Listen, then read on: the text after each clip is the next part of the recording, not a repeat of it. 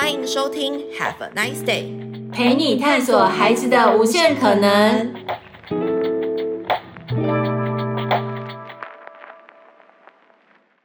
Hello，各位亲爱的听众朋友们，大家好，欢迎收听 Have a nice day，陪你探索孩子的无限可能。今天的系列是尼奥妈的玩出好实力时间，我是主持人尼奥妈胜利。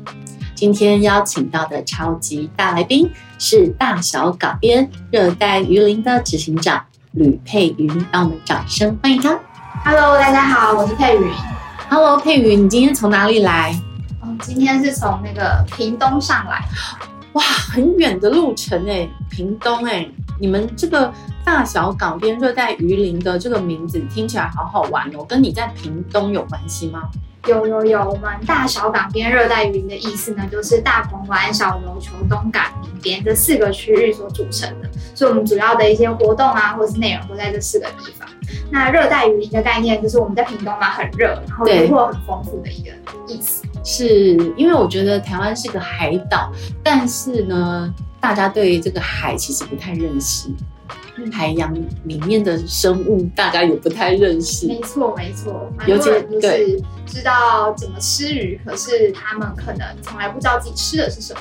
对，对其实像我也不太认得鱼啊。啊，真的吗？只认得几种鱼，就是 只认得，比如说鳕鱼、鲑鱼、哦，秋刀鱼。哎，那你认识蛮多都是进口类，都不是我们台湾的鱼类吗？对啊，对啊，对啊。我好自责，没关系，就是没有去参加你们的营队，对不对？对对对，没错没错。所以你们营队主要在做什么？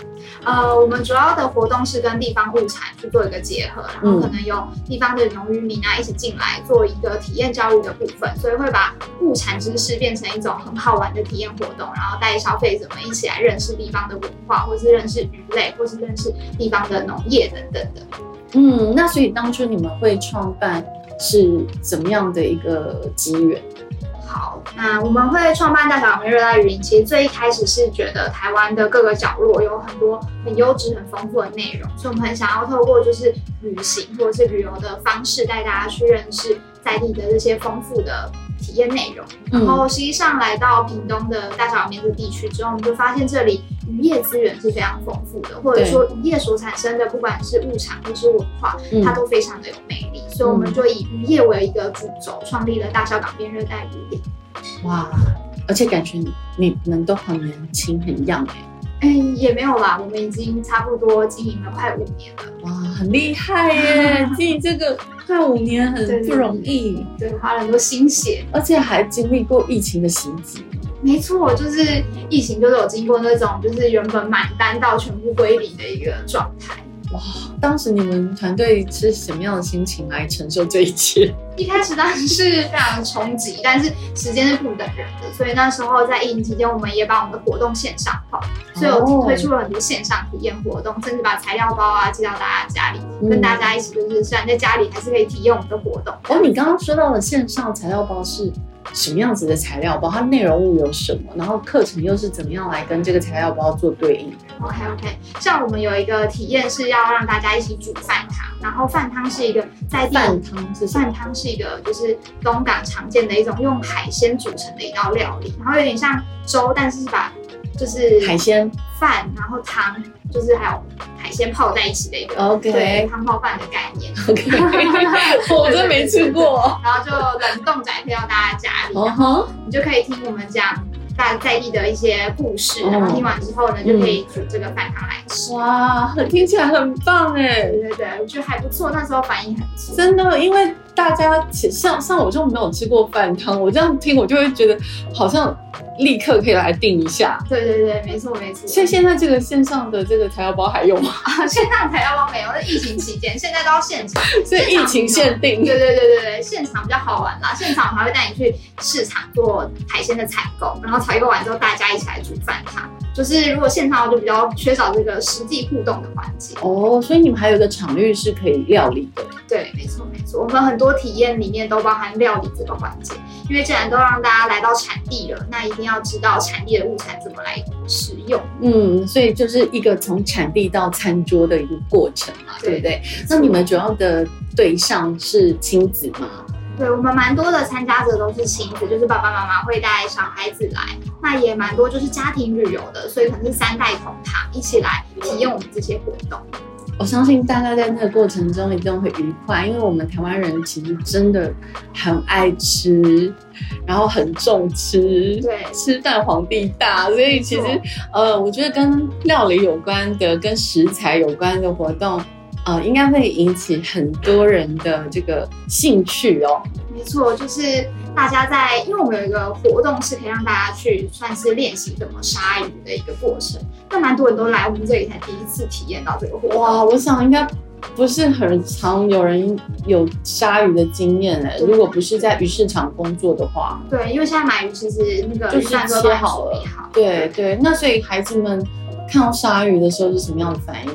我觉得孩子们蛮算是比较淳朴的，大家都会觉得这是一个比较有趣，直到就是看到可能有点点血流出来的时候，就会有点小惊恐，但最后他们都会蛮有成就感的。哦，小朋友其实反应就是蛮直接的，他也不会觉得真的非常可怕。我我觉得这个过程我还蛮，我可能需需要了解一下，就是。他们是哪一个环节进入杀鱼的这个动作？了解了解，我们其实通常我们的体验前面都会有一小段关于这种产地或者是一个这个物产的知识的介绍，搭配一些冷知识的对的冷知识，像什么样的冷知识？比如说，我们就会问大家说，哎，大家知道说这个五仔鱼有公主病嘛？那五仔鱼是我们在地就是蛮盛产的一种鱼类。然后大家就想，哎，五仔鱼怎么有公主病？然后就会跟大家介绍说，哦，原来五仔鱼有公主病是因为它不能够被太大的声音打扰，不然它会死掉啊，或者它很怕冷啊，怕寒，就是一个需要好好被照顾的小公主的一种鱼类。可是它住在海里，就是会冷啊。哦所以它就是我们渔民把它养在鱼温里面的时候，就会透过水换水的方式等等去控制它的这个水温。所以它不能野生的生存吗？可以野生的生存，但是我们主要饲养的这个五仔鱼的品种，其实它是在东南亚引进的，它不是台湾的本土的这种物种。哦，对，原来是这样子。哇，真的好多不懂的冷知识哦。然后你们就把它转化成。这种小孩子可以懂的语汇，对对对，去做沟通，对，让他们引起兴趣。比如说，对，刚刚我可能就会想，第一是五仔鱼怎么写？五仔鱼就是中午的午，然后仔就是现在那个牛仔裤。哦，OK，对对对，五仔，我真的第一次听哎。好的，很多人来说我们要来这个参加布拉提的体验，布拉提，蛮多人来说，我们想说，哎，看我报名做 布拉提呢？对对对对对，呃，布拉提是我们台湾很常见的。呃，小鱼啦，对对对，它在各种料理都很常被拿来应用哦。嗯，那可是你刚刚讲的五仔鱼，我真的是第一次听哎，我没有，应该是没有人生没有吃过五仔鱼。台北蛮多日料店都会有这个五仔鱼一夜干，一夜干应该就比较常人会在那个日料店里面去点，然后现在都几乎点得到。哦，原来如此，我真的是第一次听到这个受教了，受教了，很有趣。那所以你本来就住屏东吗？本来就住港边吗？应该说，我本来就从渔村长大，我是澎湖人，所以从小在渔村长大。啊然后后来长大之后有了这个机缘，就是可以去屏东在一个渔村的地方工作，我就觉得蛮兴奋的。对啊，真的耶！呃，渔村有一种很不一样的风情啊，我觉得在台湾。对啊，我觉得那里人都非常亲切，而且海派就是沟通事情，就是大家非常的容易。我觉得。那当时你们在创立这个团队的时候，呃，在渔村那边有遇到什么样子的呃困难或者是挑战吗？我觉得一开始比较大的挑战，就是因为我们的年纪的关系，大家都以为我们是学生。是啊，你看起来就就是学生，我现在也会这么觉得。真的吗？对对，然后所以大家可能就以为我们是去就是做个学校作业，然后可能就是就是把我们当做很这个玩票性。对对对对，然后当我们真的想要去谈一些合作的时候，因为刚刚说到嘛，我们很多都是跟农民合作，他们可能以为哎。他们我们是在办活动的，没想到我们这个活动是要长期合作的，对。然后他们就会有一点没办法理解我们到底想要做什么样的事情。那通过这样活动可以达到什么样子的效益？效益。对，没错。所以在一开始就是花了蛮多时间在沟通活动要怎么去合作这件事情。哦，那现在你们团队有多少人？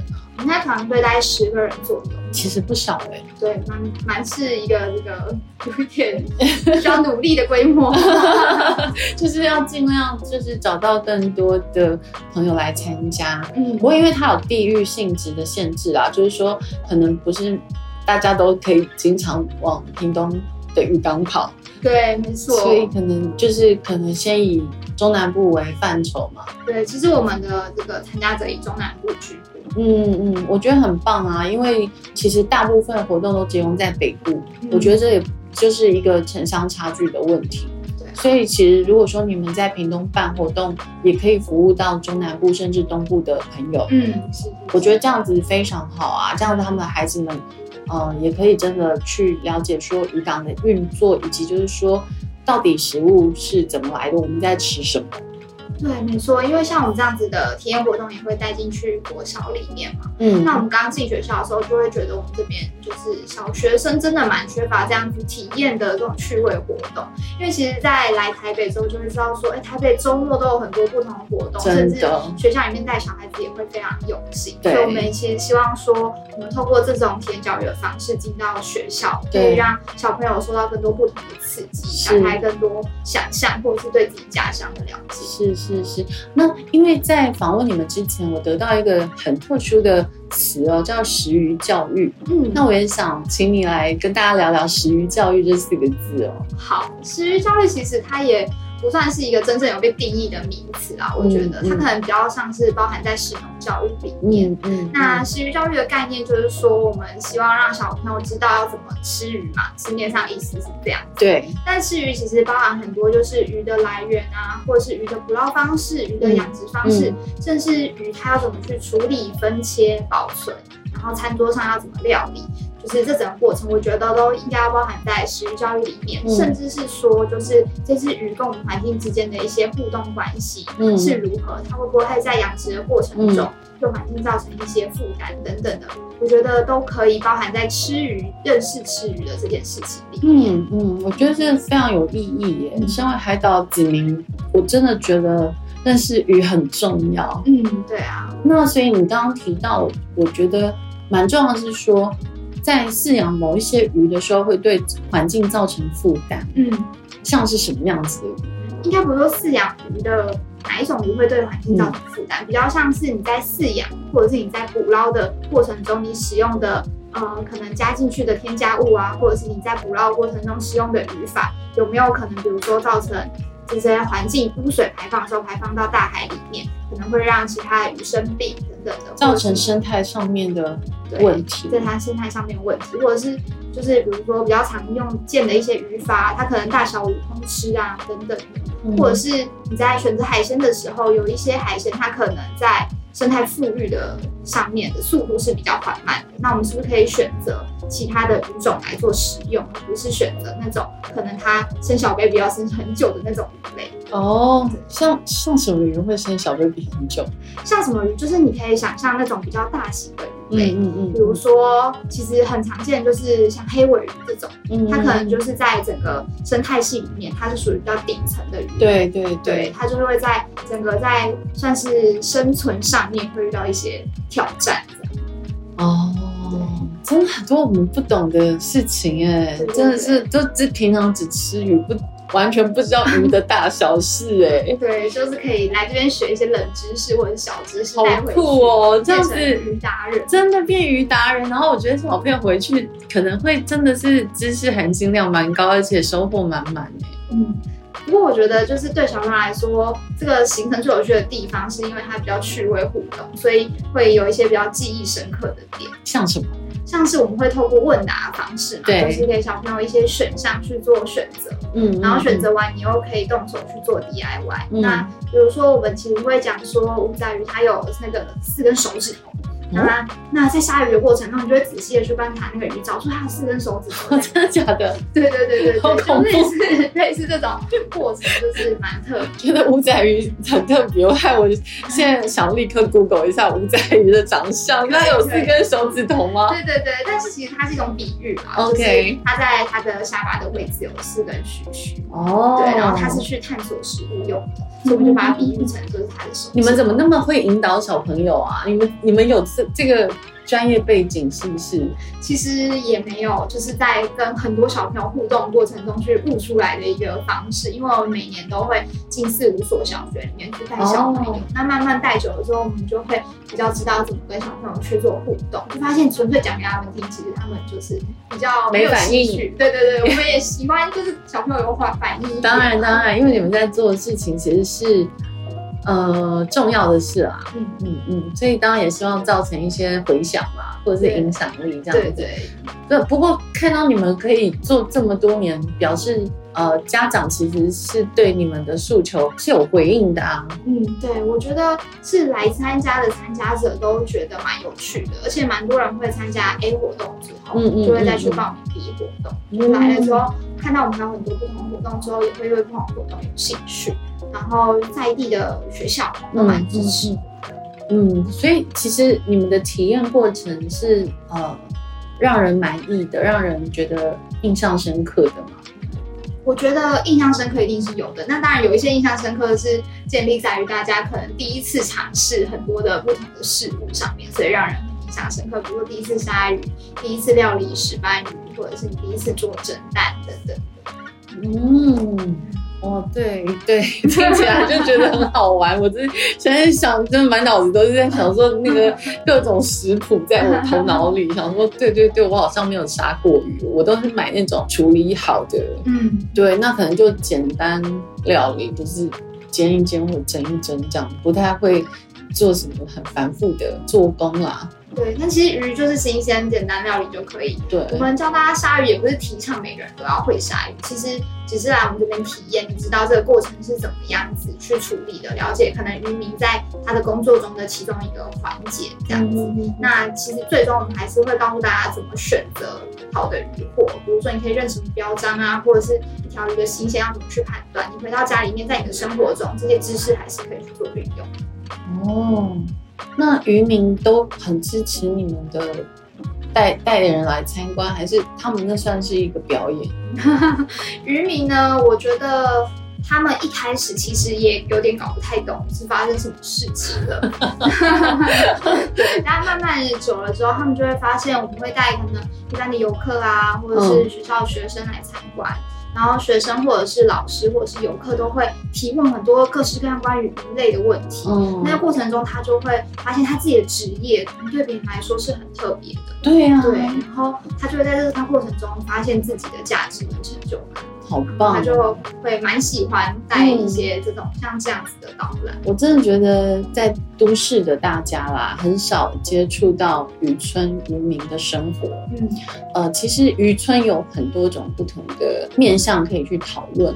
哦，除了你刚刚说的渔民他的生活之外，然后鱼怎么吃、怎么捞捕，哦，这些事情之外，其实还有蛮多的。比如说渔民他们出海可能要几天才能回家。对对对，他们并不是像一般的家庭的生活形态，比如说爸爸妈妈就是朝九晚五哦，嗯、他们可能为了要捕捞某一种鱼，对啊，嗯，他们要出海好几天才能回家，所以渔民的孩子、渔民的家庭，呃，他们的生活形态跟一般都市的生活形态其实是很大的不同的。嗯、对，那我觉得透过你们这样子的带领以及渔民呃的乐于分享，嗯，呃，我觉得。参加活动的人应该都有很难忘的经验体验，不然他们不会再报名下一堂啊。对，所以至今你们觉得，你们第一个产出的活动是什么？你们当时创办一定有你们的呃很想做的某一件事情去驱动你们创办嘛？所以我在想说，那一件事情是什么？有，我们第一个产品叫做夕阳海鲜晚宴。然后像海鲜晚宴，我们还有拉另外搭配一个半日游。那我先讲海鲜晚宴部分，就是像海鲜晚宴，是因为我们就是有整理了一间算是四五十年的老杂货店，然后在那个老杂货店的顶楼，刚好有一个算是不错的景观，可以看到那个夕阳的，算是晚霞。然后我们就想说，就是这个地方可以来做一点发挥。那一开始其实是想要拍个星空酒吧，但是大家知道，就是户外晚上都会有一些。就是文字嘛，所以我们后来就想说，那用夕阳的时刻，让大家来这里去做一个聚餐的活动。那我们会想到要聚集这件事情，其实因为老杂货店的关系对，它本来就是一个大家会聚在这边聊八卦的地方。是是是。所以的，话，我们想说，那要让人家聚在一起，那我们就用这个餐会的方式，所以我们是做合菜，然后会在夕阳的时候带大家到顶楼，然后吃我们的晚宴，然后晚宴就是用在地各个农渔民的食材，这是我们的第一个产品。好有 inside 哦，好，看听起来就好酷。听到老杂货店就想立刻奔去啊！欢迎欢迎欢迎！对，因为我就是喜欢老东西的人，所以这个老杂货店是承租吗？还是应该不算，它是我们其中一位伙伴的阿公家。哦，阿公就把杂货店收起来了所以我们就把它，因为阿公只弄到一楼空间，那是二三楼就会蛮可惜的，所以我们就把它重新做了一个整理。哦，哇，这真的都是天时地利人和。没错没错，那你们都是学海洋的吗？我们通通都不是，我们其实都不是学海洋，但我觉得大家会想要到算是比较呃乡下的地方工作，应该都是对于这种生活步调或者是地方的风土民情嗯，所吸引，所以很想要去那个地方。真的就是都市的脚步很辛苦，对啊，每次来台北都觉得，哎，这个节奏都用飞的，每个人都用飞，车子用飞的这样感觉就。是一直在赶时间。真的就是很赶啊，所以其实你们回到乡下，我觉得现在年轻世代啦，就是会追求这种呃比较缓慢的生活步调，好好去体验生活，是一件很好的事情。嗯，其实我们也没有到，就是真的大家想象中，就是在那边慢慢的生活，每天还是有很多不同的事情要做。但是我觉得，就是一样是工作，但是你的风景不一样，心情就不一样。真的风景不要你们看，看的是海、欸，对啊，我们看的是海，而且就是南部很容易有夕阳，因为不容易就是天气下雨啊，阴雨绵绵的嘛。真的，台北的阴雨绵绵简直让人就是心很累这样子。但呃，我想这个夕阳的概念真的是很美好哦，因为它是一个魔幻时刻，它转瞬即逝。所以其实你刚刚提到这个夕阳的晚宴的时候，我就觉得非常的浪漫。它是一个非常浪漫的一个行为。对，而且其实是因为晚宴，我们需要这些在地的食材，才牵起我们跟在地的农渔民之间的关系，才慢慢的就是研发出这么多不同的体验形式。嗯，那所以你本身对吃海鲜是怎么想？你原本就很爱吃海鲜吗？因为我从小到大，我们家三餐都会有海鲜啊，因为是在渔村长大的嘛，哦，就是澎湖，对长辈们就是会很喜欢吃海鲜。嗯，但是我必须老实的说，就是我虽然从小到大吃海鲜，嗯但我根本就不知道自己吃的是什么海鲜。我真的是真的哦来到这份工作，然后就是很有热情的投入进去之后，才认识了非常非常多不同的鱼类，然后知道自己曾经吃的是什么。真的耶，这还是要真的你真的喜欢了，然后真的投入了，你才会觉得说，哎，这个东西很有趣，然后我想自主学习去研究它。对对对。对，所以其实我觉得你们在做的事情，也等于在启发孩子某一种他的兴趣。嗯，哦，他搞不好觉得说，哎，这次参加这个很有趣，以后我看到鱼，或者是我想我就想研究鱼，或者是海洋，对对对，或是海里的其他生物，可能你们触发他的某一些自主学习的动机，我觉得那也很重要。对啊对啊。嗯，甚至是大人啊，像我就没有听过牛呃五仔鱼，五哦五仔鱼，对，回去就会去 Google 五仔鱼，这就是自主学习的一环嘛。对啊对啊。所以我觉得其实你们在做的事情是对呃孩子们很重要的事情，嗯，嗯，尤其是城市孩子，就是他们离海比较远。对啊，对对，不像就是像，呃，北部当然也有一些渔港，像富基渔港啊什么的，嗯就是大家会冲到那边吃海鲜。没错没错。但我说实话，大家就是只是去吃海鲜而已。对，我觉得体验里面有一个很重要的环节是，大家认识了鱼之后，或者是认识了海洋之后，有没有可能你的后续的行为可以为这个社会带来一些改变？其实我也觉得这是体验教育里面很重要的一个环节。比如说，大家可以多多支持国产渔获的鱼类啊，消费国内的一些市场，嗯其实都会对渔民来说是非常大的支持。可是嗯，一般一般我们在市场上选购的时候，怎么会知道说什么是进口的，什么是国产？对啊，对啊，这样怎么去分辨？就是要透过这种体验教育的环节，因为因为你就是没有来，你就会没有办法收到这样的知识。那其实现在有很多在做实习教育的团队，也可以进到学校里面去做教学。所以其实来到比如说台北，他们也是可以来，或是来厨艺教室教，他们就会给你这样的观念，那你就会知道哪些鱼它可能是国产的，哪些鱼是进口。所以你刚刚说我吃的都是外国鱼，哎、欸，那为什么吃国产鱼会对渔民有帮助？因为渔民他就是负责生产这些鱼类啊，所以你一定可以促进他的一些就是经济收入，对啊，让他可以支持他这样子的产业继续下去。不然像前阵子石斑鱼的冲击很严重嘛。那我们的渔民就是有跟我说，他这几池都不要养。我说啊，为什么不要养？他就说，就是石斑鱼的价格波动是非常大，对他来说很有风险，所以他就不想要再持续做这样子的养殖业。那其实对台湾来说，就是某种产业渐渐的去消失。对啊，那他现在还有在养吗？他就是可能养十池变成养七池，不知道明年还会剩几池这样子。真的啊，好可惜哦，不不希望见到这样子的产业的没落耶。对啊，还是因为石斑鱼，我想说台湾人，嗯，应该多少都吃过啦。对啊，多少都吃过。对对对。那比较多可能是在比如宴会或者是对对对对对，比较少会会购买回去，就是不是家常菜啦。因为它很大只嘛。对，但是现在渔民有各式各样的方法，就是符合家庭的需求，他帮你切片啊，或是甚至帮你做成料理包，你就加热就可以吃。啊，所以其实。呃，我们都不知道渔民也一直在求新求变哦，创造出一些新的产品。我当然知道农业是很发达啦，嗯、就是说他们一直在尝试各种农产品。对对，但是渔渔业我们真的很陌生。对，我觉得台湾人就是算是吃鱼也吃蛮多，但是对这部分真的是蛮不了解。而且很多渔民他现在很追求的是友善养殖的方式，那、哦、其实你的消费就可以支持他这样子友善养殖的方式继续持续下去。哇，我觉得如果带孩子参加这种体验活动，真的是蛮有意义的，因为我们除了认识自己的岛屿，嗯，跟周边海洋环境跟生态。还可以吃到东西，对，还可以吃到东西，没错。我觉得消费者最喜欢的就是 吃东西那一块，就是一直想加速前面说好了，你赶快讲，我们要煮东西吃，我们要料理跟吃东西这样子。但其实真正重要的事情哦，是前面那一段。好吗？就就偷偷置入的。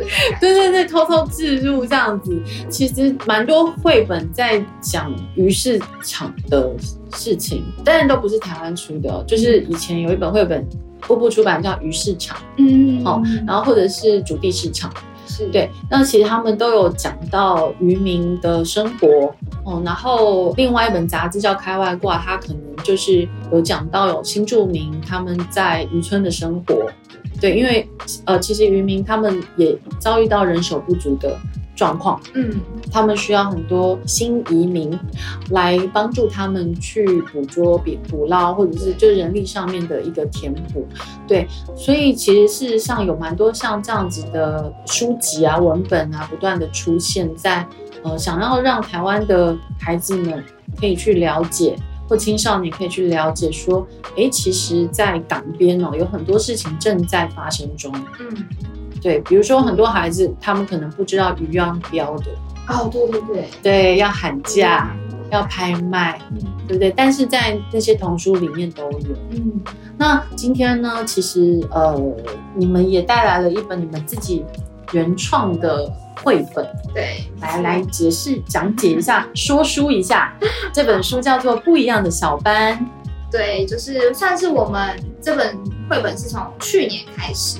二零二一，对对，二零二一一直就是修改编撰，然后打样，到现在才算是今年正式出版的一版绘本，然后叫做《不一样的小班》。嗯。那它为什么叫做不一样的小班？其实是它有一点虚构的剧情，是在讲说小班他出生就跟别人不一样，长得不一样。嗯。那为什么我们想要让他长得不一样？其实我们最后是想要让他，就是大家知道说，就是石斑鱼它身体上的特征是什么。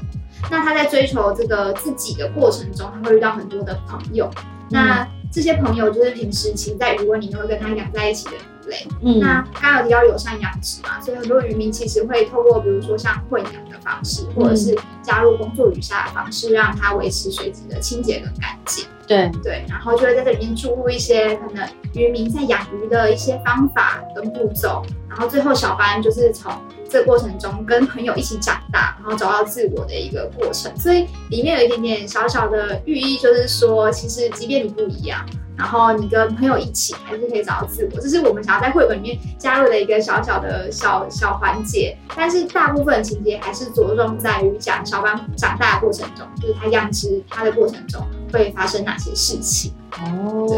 然后绘本最后最后面呢，我们有加了一些真实环境的一些照片，然后可以让。就是小朋友在最后去补充说，哎，小班他身上的特征到底是什么，或者是真正的渔翁环境是长什么样子的？嗯，就是科普知识的部分。对对对对对，虽然没有办法到场，但是还是可以透过图片去认识我们的想法。对，对其实这本绘本啊做的蛮好的，而且它是大开本，它不是小开本，然后。呃，其实，在图像上面表现也还蛮清楚的。因为小朋友啊喜欢看图，所以我觉得在呃这一次他们决定要出版绘本之前，应该想很久吧？想很久，而且我们就是有请绘本老师来做读绘本的教学。就是我们其实有上一个版本的绘本，然后那绘本老师在讲读绘本教学的时候，就跟我们整体的检讨了一次上一个版本的绘本，然后我们就比较有脉络的知道说绘本要怎么去吸引小朋友的目光，所以可能会把主角的部分比较放大一点，让小朋友可以一眼看看到就是小班在哪里，然后加入了一些比较惊奇的环节，可以让就是读绘本老师在说这本书的时候，可以让小朋友一种就是互动的过程。嗯，所以图也是你们自己画的？对，图跟文都是我们自己。太厉害了吧？你们会不会人才太多？没 有没有，就是酝酿很多年啦。其实要画这本书本会不是很容易吧？对，我们这本图改了很多次，设计师非常辛苦。真的，他是电绘吗？他从就是手绘转电绘哦，手绘转电绘。对，就是前期我们尝试那个材质，尝试了很多次。嗯，对对对，所以就是。就是就是蛮辛苦的，真的，而且成本很高。对，成本很高。对啊，所以希望大家多多支持。就是呃，所以要怎么样买到不一样的小班这本绘本呢？有两种方式，第一种就是大家可以私讯我们粉专，可以直接帮大家去做一个预订。那或者是上我们这个 Pinkoi 的平台，就可以找到这本绘本的订购链接。你们 Pinkoi 的平台就叫做大小港边。热带雨林吗？对，没错。哦，所以就是大家可以到 Pinkoi 购买这本绘本，这样或私讯粉砖，这样子就可以带小朋友在呃参加体验活动之前呢，可以先读一下绘本，对，或者是体验完之后可以读一下绘本，对对对，或者是我们跟 Nice Day 合作的一个算是体验里面有一个环节，就是有一个体验活动是会带小朋友读绘本，然后还可以做征战，石斑鱼征战，大家也可以报名那个活动。哦，什么时候会有那样子的活动？我们的活动是现在就已经上线了，嗯、所以只要就是有达到出团的门槛，大家就可以来一起参加。然后我们是算一组的，就是大人加小朋友一组的费用一起来参加。哦，那一组的费用是多少？一组的费用我要查一下。对对对对对。好哦，所以现在已经在进行中的就是读绘本的这个活动。对。在屏东吗？对，在屏东，在屏东。好，所以一定要到屏东去才能参加这个活动嘛。对吧？好啊，其实这样子大家也可以顺便安排一下南台湾之旅。没错，如果大家有兴趣的话，就可以来我们这边报名这个不绘本的活动。真的，因为其实，在呃，台北或是中北部、浊水溪以北，其实呃，很应该在秋冬的时候哈，往南走一走，其实天气呀、啊、跟心情都会很不一样。小朋友也可以感觉到比较明显气候上的差异、地理上的差异。呃，我觉得在这个旅行当中，当然它不会只有吃鱼这件事情，嗯，对对，不会只有听绘本这件事情发生。呃，这里面会有很多意想不到的家庭旅行的事情，人与人的关系，啊，还有就是说你体验活动的时候带来的感觉。我相信很多小朋友们第一次看到活跳跳的鱼，或者是说 真的真的，我相信很多小朋友是都市小孩是没有机会看到活跳跳的鱼的。对。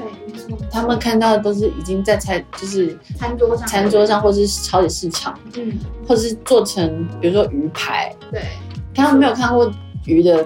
原型哈，不知道鱼长什么样，就是说呃对，就比如说从海底捞起来，然后我们之后要进行什么样的程序，我觉得对他们而言都是一个非常崭新的、开眼界的一个体会。嗯，那相信之后他们对吃鱼以及鱼的料理这样子的事情，他们的内心会有更多的关注。我觉得这是很重要的。嗯，我一再强调，我们是台湾海的子民，但是我们对海一无所知是一件很可怜的事情，所以很开心呢，有一个团队呢这么用心的在规划这样子的一个呃体验之旅。对对对，对。那接下来你们还有想要做什么样子好玩的课程计划吗？好，我们最近呢在整理一个语文。然后那个余温算是，因为刚刚我提到很多渔民不养鱼了，对，那我们还是很希望余温这个地景地貌是可以被保留的。嗯，所以我们最近有就是跟在地的渔民算是借借了一个余温，在做一个实验，看能不能把余温的场地变成一个就是食鱼小教室。所以未来大家如果来参加我们的食鱼体验，就很有机会可以在那个余温里面做一些料理 DIY。那下礼拜我们也会尝试在那个余温里面露营。然后，如果未来可以的话，或许可以带大家到余温里面露营。露营吗？对啊，对啊，在余温睡一夜这样子。对，在余温睡一晚，然后看个这个电影。哇，还还可以看电影吗？对，看电影，然后会有一些小小的烤肉。哦，感觉很好玩呢。我觉得现在，呃，亲子之间真的很喜欢这样子的活动。嗯，对，所以你们也有源源不绝的灵感一直跑出来，哎，就是地方会启发我们非常多的事情。看到很多地方的现象啊，或者状况，都会想说有没有什么方式可以去让它保留或者是记录下来。嗯，那你觉得你以你自己现在观察，你在屏东住这么多年？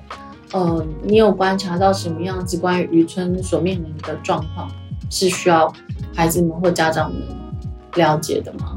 嗯，我觉得就是像刚刚说的，其实渔民还是很认真努力的在去进步，把他们的养殖方式或者是养殖的观念去做一些改善。其实很多渔民都会很努力来上课，所以我觉得最重要的是说，在这个消费市场上，大家怎么透过行为来去支持他们。嗯，就多买国产鱼这样子的事情。对啊，或者来参加活动也。就是一参加活动，先了解什么是国产鱼，要会分辨。然后二就是买国产鱼来支支，用行动支持渔民。对对对对，不然他们也会没有办法有足够的收入嘛，嗯、对不对？其实我们就是自己人照顾自己人啦。嗯，对啊，我们这样一个小岛，其实人真的也不多。嗯，真的国内。呃，国内的需求没有那么大，而且其实选择好的鱼或者是健康的鱼，对大家的这个健康、食品安全来说也是更有保障。没错，没错，小朋友就是要多吃营养的鱼类，对不对？尤其是鱼嘛。对啊，它鱼里面有很多营养是小朋友需要的。对，像什么？考试，马上考试，马上考试，这个营养的部分比较不确定。看你就闪过，对对对。但是就是有很丰富的蛋白质啊。但是如果说要真的去细究每一个鱼的营养内容的话，其实还是不太一样。但是鱼的本身的蛋白质对小朋友成长来说，确实是比较好的蛋白质的来源。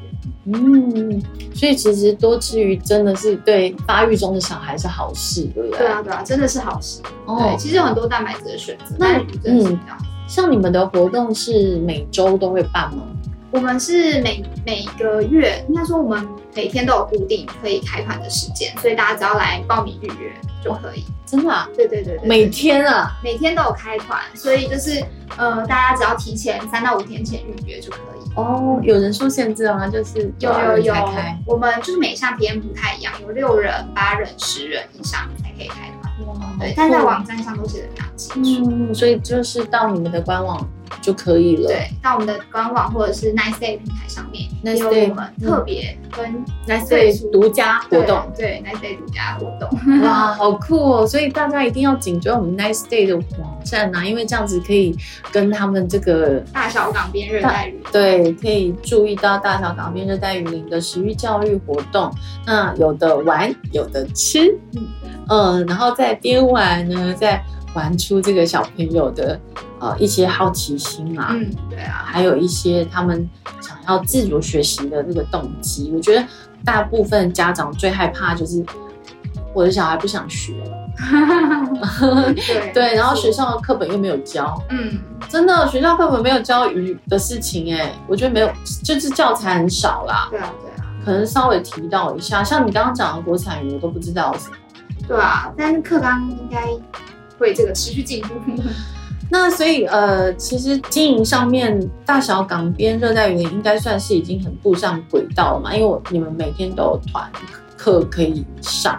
对，就是还在努力啦，就是嗯嗯嗯，还是希望大家多多报名，对不对？亲子一起往屏东走，顺便去垦丁玩。对啊，可以，就是我们这里去恒春的话，就一定会经过这个地方。所以你们有什么样子的，比如说呃行程，就是搭配你们的课程吗？啊、哦，有，就是像刚刚说到，就是绘本，然后再加上就是做蒸蛋的 DIY。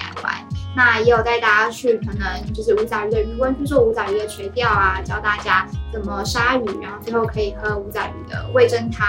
然后当然也有像这种，比如说牡蛎园下午茶，它是可以带大家去牡蛎园做白啊，然后学果科的这种体验。就是其实我们体验在我们平台上其实有二十五项，然后跟在地的物产，然后跟 DIY 或者是刚刚提到的饭汤走读等等的。都有关系。饭汤走读真的很酷。对，所以如果大家其实对吃很有兴趣，对料理很有兴趣，我觉得很适合可以来，然后一边吃一边学料理的过程中，又可以认识在地。是，哎、欸，那你们这本绘本它的用意是当成教材，还是呃募募款的一种方式？其实我们绘本呢，最主要是我们在办活动的时候的一个算是教材，教材。对，但是因为蛮多人就是之前都会来询问可不可以购买，所以我们想说，哎，那就把它顺便卖一卖。对，就是精致化的出版。如果有人希望可以获得这样子的一个知识的话，也可以把它带回家。我相信啊，这因为其实你们的主题设定跟自我认同又有关系，嗯、那又可以认有科普的东西在里面，对对对，我相信一般家长是很愿意花钱买的啦。虽然说你们定价可能超过一般的绘本，但是因为你们是对，因为但因为你们是呃页数也比较多啦，然后其实自制绘本真的很不容易。嗯，对，那他们其实呃这个团队是并不是科班出来的哦，所以其实要由他们来创造这样子的。作品其实非常的不容易，多多鼓励大家可以购买这本绘本，然后也可以来报名参加 Nice Day 跟大小港边热带雨林的呃独家体验活动。我们绘本上我们平台购买的话有有折扣，打几折？打七折哦，对，很划算呢。对对对对，哦，那很便宜，一本才三百多块而已。对对对对，大家整个买起来啊！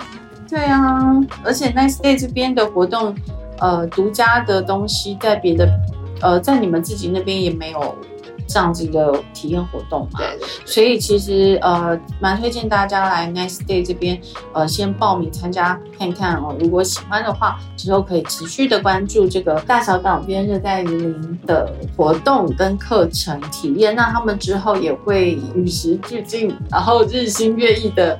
在当地找素材，开发新的课程体验。对，所以大家就是每一年都可以来，真的，每一年都参加不一样。真的，真的很期待你们将来会呃做出什么样子的这个教育，以及让孩子们爱上自己身边的海洋。嗯，不只是去玩水而已，对啊，还有堆石头捡贝壳。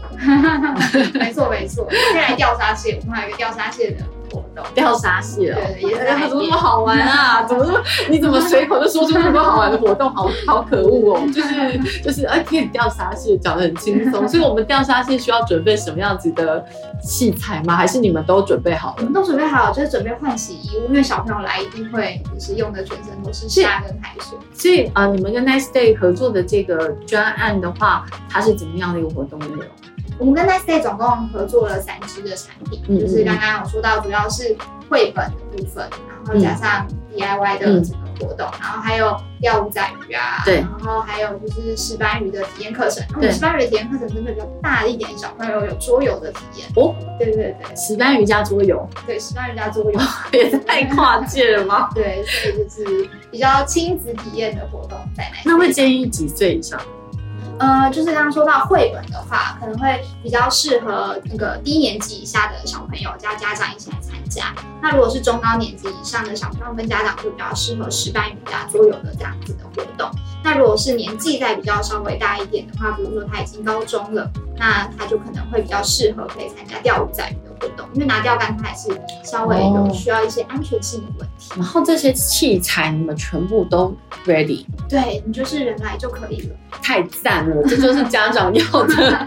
因为如果你还要他们自己去准备这些道具啊、器材，其实对于家长而言就是有点麻烦啦。嗯，对，对，所以所以真的蛮贴心的，很推荐这一系列的活动。我觉得，呃，第一是大家很少参与这样子的活动，第二是找个理由出个远门去旅行。嗯啊、呃，第三就是说，呃。这个体验是珍贵的，那大家可以在其中呢边玩边吃，没错，很重要。那也多多支持在地的渔民，然后还有支持我们的这个很很很特殊的团队—— 大小港边热带鱼林的这个。机构哦，我觉得他们很用心，虽然只有十个人，但是他们呃创作出了这么多种不同的体验课程，真的是不容易，而且他们年纪都很小。那就在深耕这个呃渔村的呃整个生态圈，嗯，人与鱼，对，没错，人与鱼跟海洋的这个生态圈，我觉得真的是呃需要给他们一个爱的鼓励，所以呃，请大家就。呃，多多支持他们的活动。那呃，接下来就是 Nice Day 也会有在十一月中推出呃一些好玩的呃活动策展哦。那请大家锁定我们 Nice Day 的频道，千万不要错过喽。今天非常荣幸邀请到大小港边热带鱼林的营运长佩云，非常开心可以跟他有一段这么深入的对谈。谢谢佩云。那我们今天节目就录到这边喽，拜拜。谢谢大家拜拜。